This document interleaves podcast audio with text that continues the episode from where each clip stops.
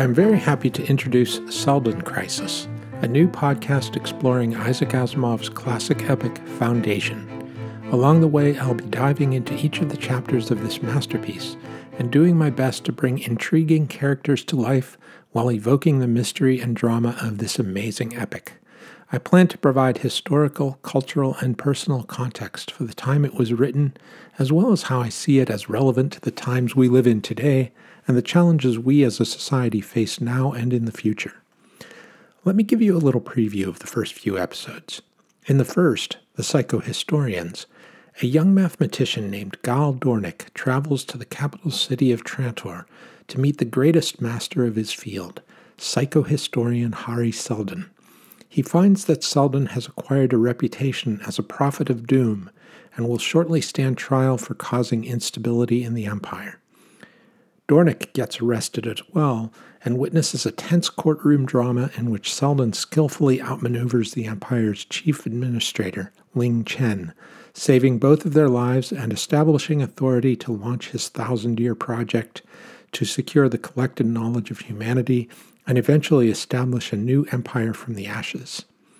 The next couple of episodes take us to the farthest fringes of the galaxy, where the nascent Foundation has established its Encyclopedia Galactica on the barren planet of Terminus and faces existential threats from a rising breakaway alliance of kingdoms determined to seize control of the Foundation and utilize its valuable knowledge for their own devices. A hero emerges in the person of the mayor of Terminus City, Salvor Hardin.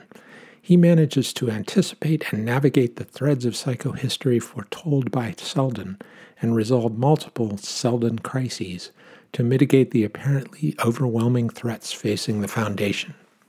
Later, we'll encounter lone traders who will use the Foundation's knowledge to profit and to preserve Seldon's plan and the authority of Terminus. They will develop innovative technologies and systems of control, notably the use of a false religion, to spread the influence of the young Foundation. One such trader, Hober Mallow, will become the first of a succession of merchant princes.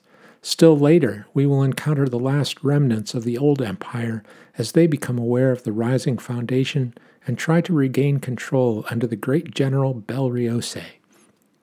Seldon's plan will continue unimpeded until a new and entirely unanticipated force appears, a mutant being with mentalic powers known as the Mule, who will upend the carefully thought out plan.